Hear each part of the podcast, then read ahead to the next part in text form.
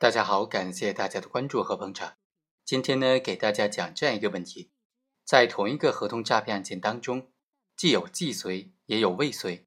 在既遂和未遂的诈骗犯罪事实都存在的情况之下，该怎么定罪量刑呢？他的诈骗的金额究竟该怎么计算呢？通过今天这个案例，和大家简单的来介绍一下。本案的主角王某甲。通过伪造户口本、身份证、房产证等等证件，冒充了王某乙的身份，在某个中介的这个挂名之下，准备出售王某乙在市区的一套房子。后来经过中介公司的一番努力，王某甲终于和买家在中介公司的见证之下，签订了二手房买卖合同。买家徐某当场支付了现金一万块钱的定金。之后不久，王某也收到了徐某的二十九万块钱的首期的房款，并且约定剩下的款项在过户之后再支付。在当天呢，王某甲就以为能够蒙混过关，就大摇大摆的和徐某去办理房产过户登记手续了。结果呢，假证件被当场识破，工作人员就马上报警，王某甲就被公安机关给逮捕了。王某甲的这个行为就涉嫌了合同诈骗罪。所谓合同诈骗罪呢，一般来说就是指以非法占有为目的，在签订履行合同的过程当中，骗取对方当事人的财物数额较大的行为。在这个案件当中，王某甲的行为涉嫌了合同诈骗罪，这在定性上没有什么悬念。但问题是，诈骗数额究竟是多少呢？是定金加首期的房款，总共是三十万元。还是总房价款的一百万元呢？在这个案件当中，合同诈骗既遂的金额是三十万元，未遂的金额是七十万元。那么，他应该以哪个数字作为诈骗罪的犯罪数额呢？应该以哪个数额作为他定罪量刑的依据呢？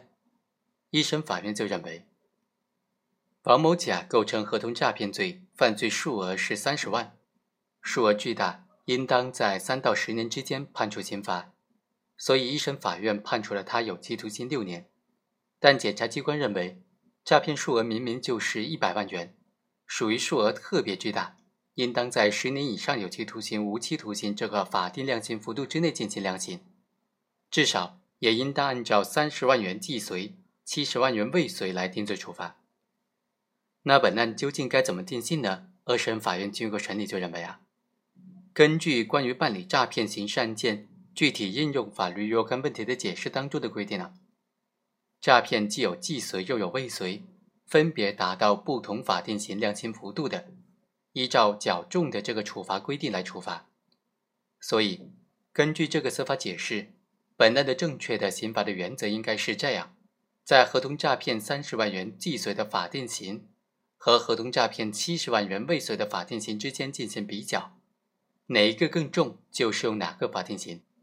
但是在本案当中，合同诈骗三十万元既遂，它的法定刑的量刑幅度是三到十年；而合同诈骗七十万元未遂呢，它的法定量刑幅度也是三到十年。所以从量刑的角度来看，一审法院的量刑是正确的。当然，必须明确的是，一审法院仍然是个错误的判决。因为他并没有对于合同诈骗七十万元未遂做出任何的评价，也就是说，他并没有对于合同诈骗七十万元未遂做出判决。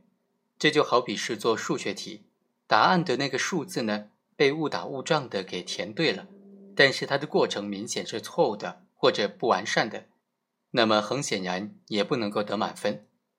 好，以上就是本期的全部内容，我们下期再会。